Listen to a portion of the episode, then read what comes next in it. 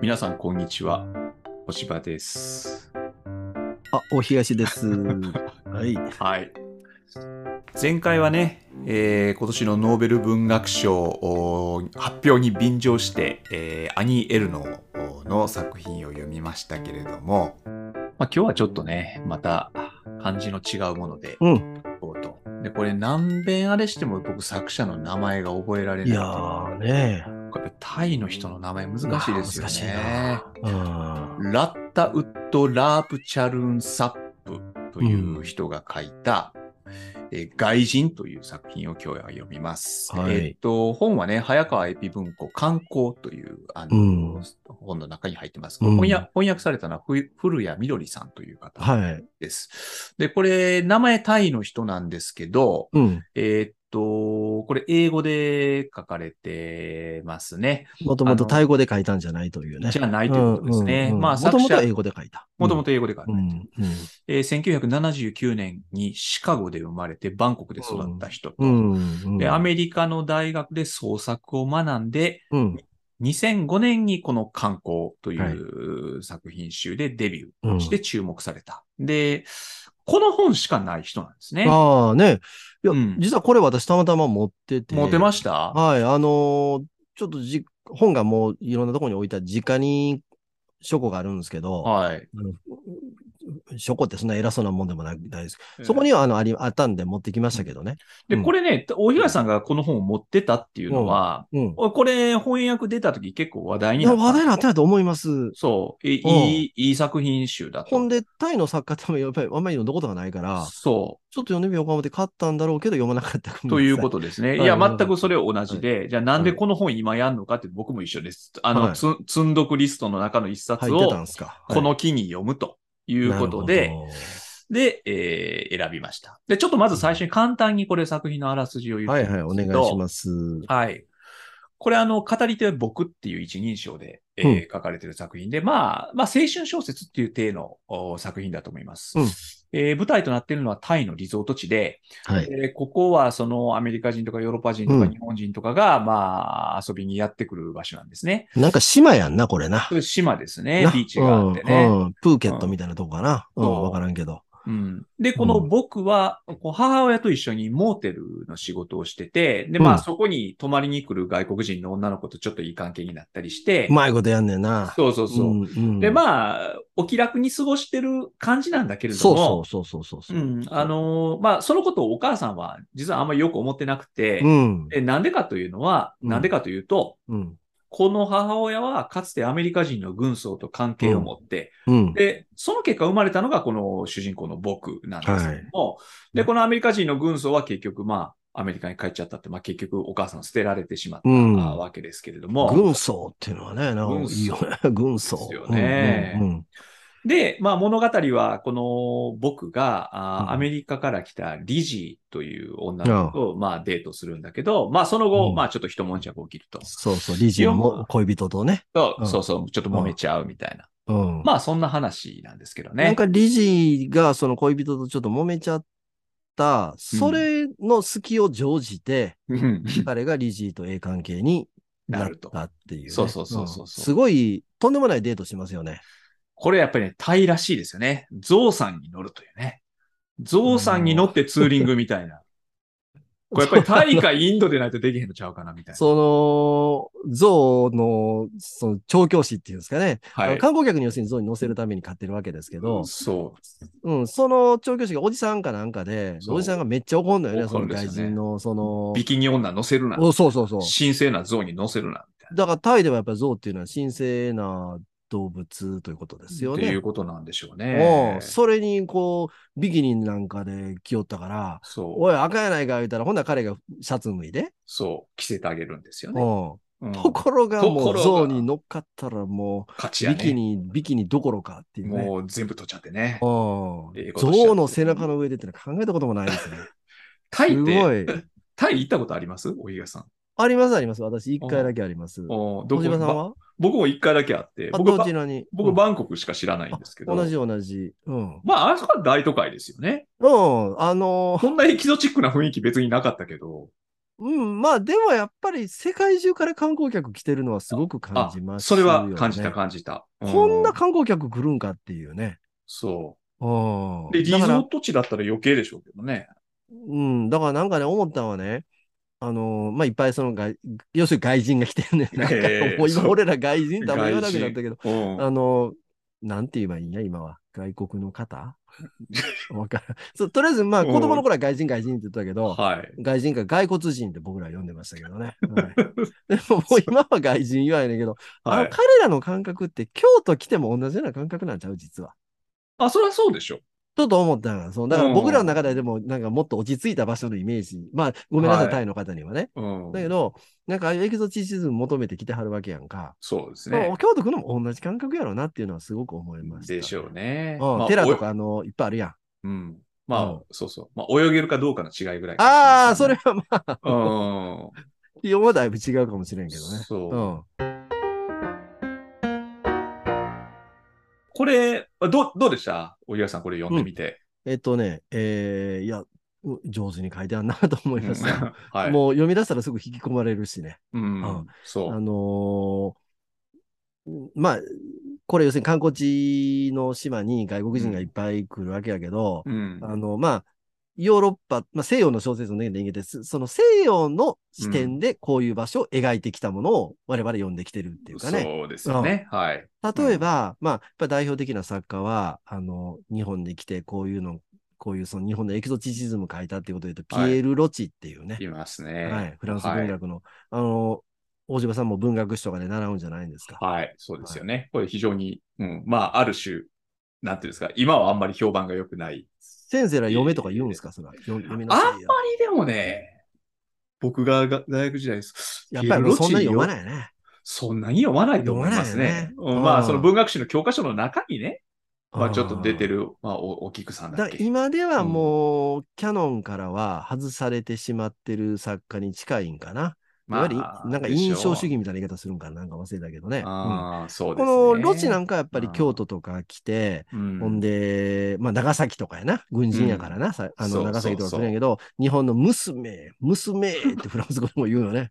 娘たちをうん、こう描いていくっていう。だから、まうんあ、あ、のーなんていうか西洋文学をすごくありがたがってくる人間やったら、これでもあの文学として読めるんあやあ、けまあ、ど、そうでしょうね。何にも知らんわ我々が読むとう、んずいぶん無礼な、 そうそうそうなんやお前は、何様や、みたいなね。うん。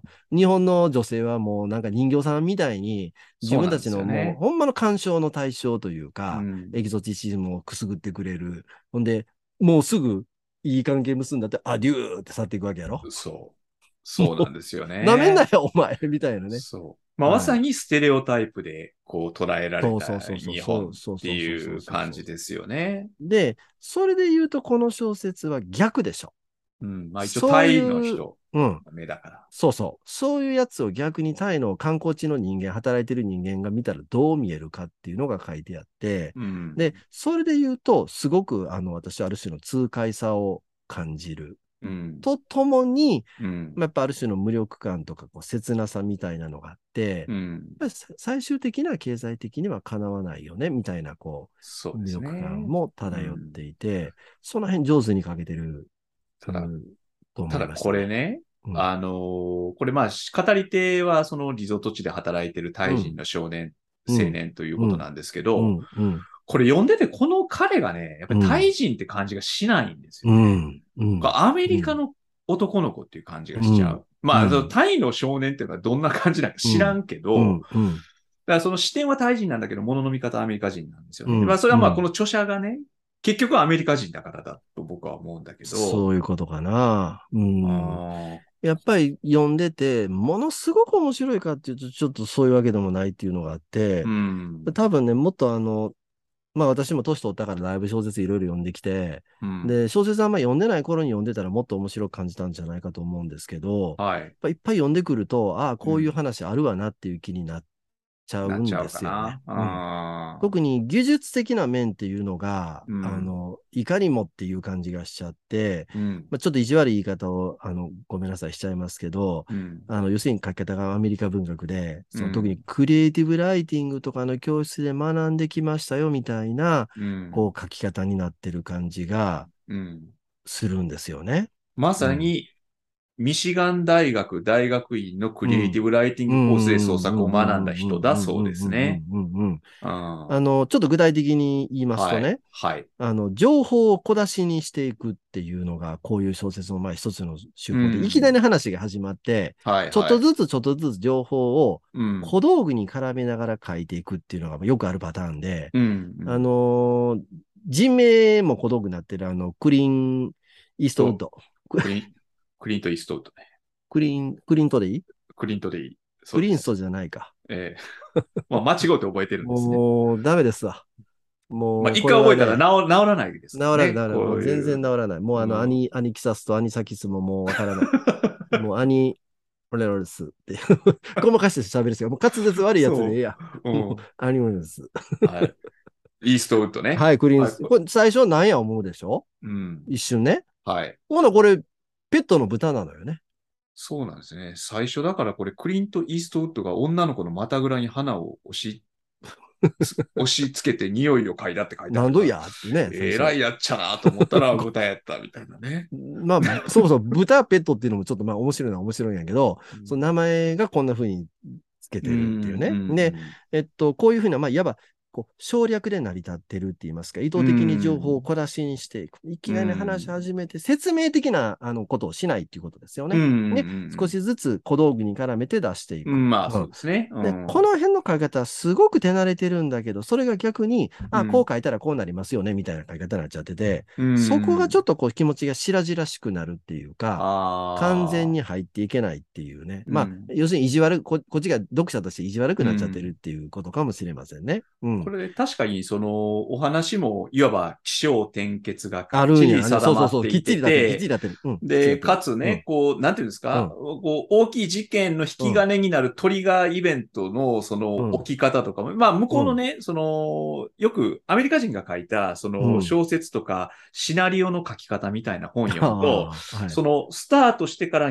20%の時点で、例はえいはばいそのトリガーイベントをまず1個考はいはいえてはいいはいけないとか、、もうね、すっごい定式化されてんですよね。で、なるほど。で、この小説って多分ね、そういう教室で学んだことを、うん。こう、愚直にこれ、やってるかやっててうん。でね、まあ、そのことが、うん。まあ、大東さんからすると、ちょっとその、なんて言うんですかあのまあ、白々しいといいういか。感じがするっていうことなんだけど、ただうん僕ね、その、映画っていうものが、例えば、誰にでもわかる文法で書かれていはいるのと同じように、どはい。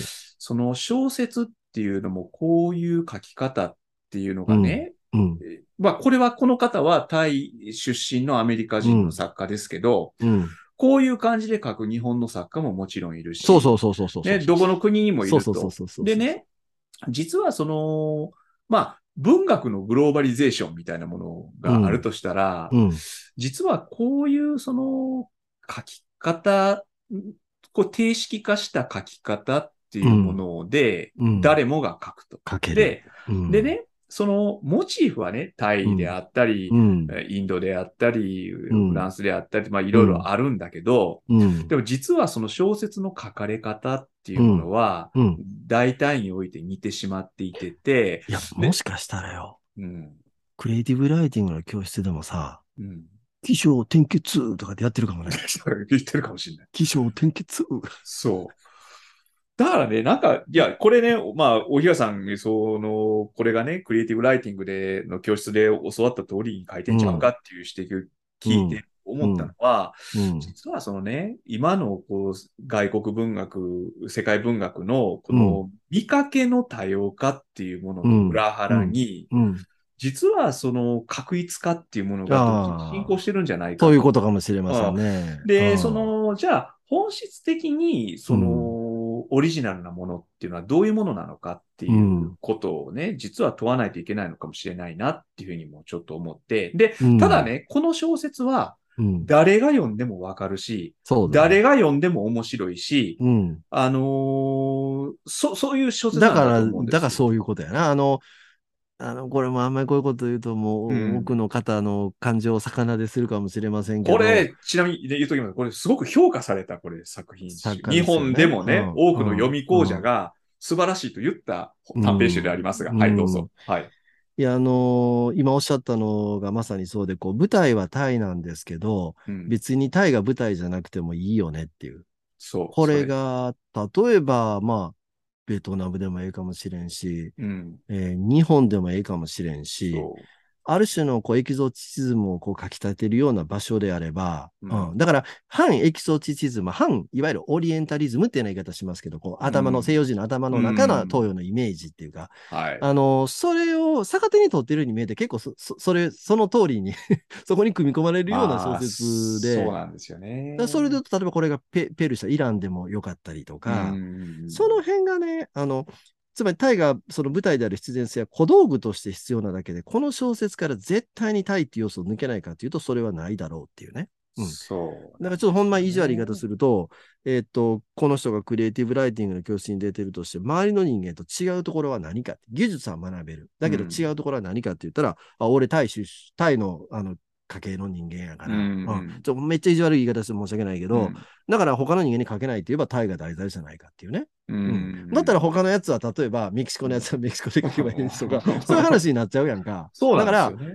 この小説読んで分からないことがとにかく何にもない。全部分かる。うん。それは翻訳文学読むときに、そうなんです、うんあ、の、我々が、まあ、ある種の面白さであるのは、分からないことが書かれてて面白いわけや。何なんや、これはっていう。うんこれがないんですよね。でもね、ここってすごく難しくて、うん。その、ウェルメイドであるっていうことの問題うん。ですよね。うんウェルメイドの何がいかんのかって いうは言い方だってあると思うんですよね。うんそうだね。もうこれわかうる、んわかりやすくてええやんかと。で、そ全部分かっの、ていいやないか。そう。んで、ここで、ね、この主人公は、まあ、その、アメリカから来たリジーっていう女の子といい関係になって、で、うん最後、その、リジーの彼氏にちょっと絡まれるわけですそようね。そうそうそうそう。お前なんや立ちの悪いやつやな。そう。嫌なやつまあまあ、で全部も自分の恋人をちょっと横取り、猫、そう泥棒、男版泥棒猫、まあ、あんまいい言葉じゃないけど、そう。泥棒猫みたいなことしてっていうることでしょ、うんうんうんで、で、それに対して、まあ、その彼はちょっとスマートにさばきながら、最後、ちょっとしたあのリベンジもやるわけだけリどベも。ンジが、リベンジが何とも言えないよね。うん。そう 木木に登って、木に登って何や、何やってマンゴー投げるんでしょ。マンゴーを投げつけるっていうね。そう。だからね、マンゴーがいあかんねん。このマンゴーも俺は嫌やねん。この、はい、なんでマンゴーや。やねん。うん。みんなそこ行ったらマンゴー食いたいとか思ってるようなものを投げつけるやんか。まあ、確かにね。うん。それもなんか嫌やね。うんでもね、だからその、ここで、その彼、主人公の気持ちの、か彼が何を感じてるかっていうことは、うん。これ、世界中誰が読んでも、わかる。こんなん言われたら腹立つし、うん。こうね、こういういせや意種返ししようって思うやろし、そうやねん、そうやねんで、ま、たそのね、彼は、これまでも数々そのアメリカからやってきた女の子たちと、そのリゾート地、ひと夏の恋を、まあ、その女の子にとってはひと夏のそ恋うやねんですよね、うんお楽しんで、うで、うん去ってった女の子たちは結局自分に連絡もくれないみたいな、うん、そうそううでう。それはうう、一人だけくれてんやだけ。一一人だけくれた連んだ絡くれたな。けど、住所が、そうそう返そう、信する住所がなかった。なかったみたいなね。うん。で、これも切ないことだなっていうことうを、ん誰もがこれ読んでわかるんですね。こうの、んここで書かれてるうん、彼の心の動きっていうのは、うん、う、もう100%了解できる。せやな。で、うん100%了解できるものを、うんをいや、そ、そ、それじゃないんだと、うんそういうのじゃないね。うんその、うん、要は消化しきれないものを残すのが優れた文学であるという文学観に立つならば、うこの作品は確かに物足りない。ん。だから、それで言うと、その、いまあ、私の持ってる文学観っていうのはやっぱすごく限定されたもので、うんその、なんていうの、やっぱチャレンジする作家を好む、うん文学を好きな人間はどうしてもこうチャレンジするものを好んじゃうっていうかね、うん、あのーまあ、これ、この作家の最初の作品集ってことですけど、そうですね。はい。その、チャレンジがないんやな。うんうんなあの、私、大体どんな作家でも好きな作家って、初期の頃の作品が好きなんですけど、うんあのーそれなんでかっていうと、その作家の可能性と、うんあの、可能性、あのまだ技術的には全然成熟してないから、うん自分の中で書きたいことあってもうまく処理できないのよね。技術的に全然処理できないって。だからその作家のある種のこれから伸びていく可能性みたいなものが、うん初期の作品にはだいたいギューッと詰まってるケースが多くて、うん下手なんだけど、すごくパンチが効いてるっていう風なね。うんううんでこの、やっぱり小説はパンチは、パンチないよね。ただもう完成されてる作家そうそうそう、って感完じ成しされても、小さそれもね、申し訳ない、小さく完成されちゃってますよる。うん。だから、それで言うと、やっぱ物足りなさっていうのは相う当んありますかね。ただでもこれって、まあそのアメリカのクリエイティブライティングのコースってどんなのか知りませんけど、うん課題でね、短編書かせうんてそう、そうそうそう学生がこれ出してきたら、そうそうそうそうそう先生これ100点でしょ。これは上手いやいやだこれは上手に書いたね。それはもう高得点つけるでしょう、これは。みたいなうん、でしょうね。うんうんだから、それで、もし、まあ言うとしたら、もっとやっぱり君、あの、ある種の暴力的な部分がなかったら文学には魅力が出ないで、みたいなことを言うしかないんやけど、でもそれが現代社会において、うん、いいか悪いかもちょっと疑問やな。そう。だからね、これはでも一方でこう言うと、現代社会っていうことで言うと、この短編集っていうのは、うん。その商品性を持っている。持ってる。う、うんんこれ、あの、例えばこの本がどれぐらい売れたか知りませんけど、うんベストセラーにもなりうるうんもんだろうし、、うんうんうんこ、れを例えば何かちょっと、えーなんかの短編を膨らまして映画にするとかね、うんうんまあそういう、こう、なんていうんですか、うん活用っていうか展開っていうこともできるのかもしれないし、ありえるわなうんうんまあ、これは小さくまとまった部分がやっぱあると思うんやけど、うんこの作家がもし書き続けてくれていて、うんその自分の小さな殻を破っていくようなものであったら、それはだから、あの、うんそれで面白いなと思うよね。うんあの、その、やっぱり書き続けられなかった。まあ、わからへん。それ、俺ら知らんから、もしかしたら向こうでは書いてるかもしれん。んあの、商業出版載ってないかもしれん。わからへんねんけど、うんでも、もしその後書いてないとしたら、やっぱり最初にこういう完成形で出てきてしまった不幸みたいなものが、やっぱある気はして、かもしれでま、せ書んきね続ける中でそれを、あのー破っていくってなことやってくれてたら、よかったかなっていううん気はします。あの、、あの、ね、日本のす文学でもそうじゃないですか。うん芥川賞でも、こう最初に完成されたものを出しちゃうと、あとあんまり、あと、鳴かず飛ばずみたいな人もいる、いますからね。うんうんだから、うん、かにねそういうのにちょっとやっぱりこう、あるのかな。の典型的なケースに感じますかね。うん。でもね、なんかこの感じっていうのは、あのー一つのこう、まあなんていうんですかね。これも一つの水準を示しててね。うんまあこういうものが、まあやっぱりよよ良いとされるんのが、うん今のこう文学の世界うんあるのかのなメインストリームの価値観には沿ってるのかもしれませんよね。うん。ううん、でもやっぱ個人の希望としてはね、やっぱ読んでてね、自分が一瞬でもこう、タイにいるような錯覚、ちょっとよくわかんないものに取り巻かれてるような錯覚とか、うんうん自分の理解できない世界がそこに書かれてて、で、それに対してこう、こっちがすごく恐怖を、ある種の恐怖、あの前、あの、読んだあの、ハンガンの小説なんかまさにそうでしょう。あの、まあそうですよね。よくわかる部分とよくわからない部分があって、はいそのよくわからない、はいはいよくわかるっていうのはその、あの人間関係とかよくわかるんやけど、うんよくわかんない深淵をちょっと覗いてしまったみたいなある種の恐怖感があって、うんやっぱりそういうチャレンジングなところのある小説に、まあうん私は未だにちょっと惹かれてる、うんんところがあるかな。なるほどね。はい。はい。まあ、いろいろ、あのー問題点はあるかもしれませんが、ただ、うんまあ、あのー読んで楽しい短編集なのまあ世にで、値するはい。感じこれ、あですのーねもうね、翻訳が出てから結構時間経ちますけど、まだ版は切れないで残ってるってことは、やっぱり読まれてるんだと思うんですよね。ただこの作家の名前どうしても覚えられへんよな。これはちょっと無理ですね。ラープチャルンサップ。で、もしこの人にやったら僕らがラープ・チャルン・サップさんって言って通じるんかどうかってい うね。この発音で通じるんか。まあ、多分通あの、有名なフランスの思想家のやつあるやん、話。あ日本に来てさ、サルトルさんね。サルトルさん。あれ、サルトルさん、サルトルさん記者会見やって、もでうし、大そ、のみんなファンが、あの、ファンっていうかそう、新聞記者でし当時ょはあのあれ。あれやん、あの、水商売の女性でさえサルトルの名前知ってたっていうふうな時代やん。そ。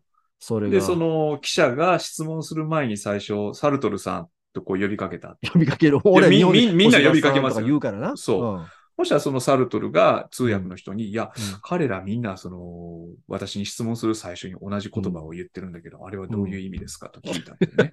それはあなたの名前ですっていう。あのこれいい話ですよね。ギョエテと は、俺のことかと、みたいなな。そうそう。まさにそれ。はい。だからちょっとラップチャルンサップさんっていうのは言えてるのかどうかわかりませんけど。まあ、言えてないでしょ。ょう。はい。 はい。あのー書き続けてくれてたらいいなって思います、ということですね。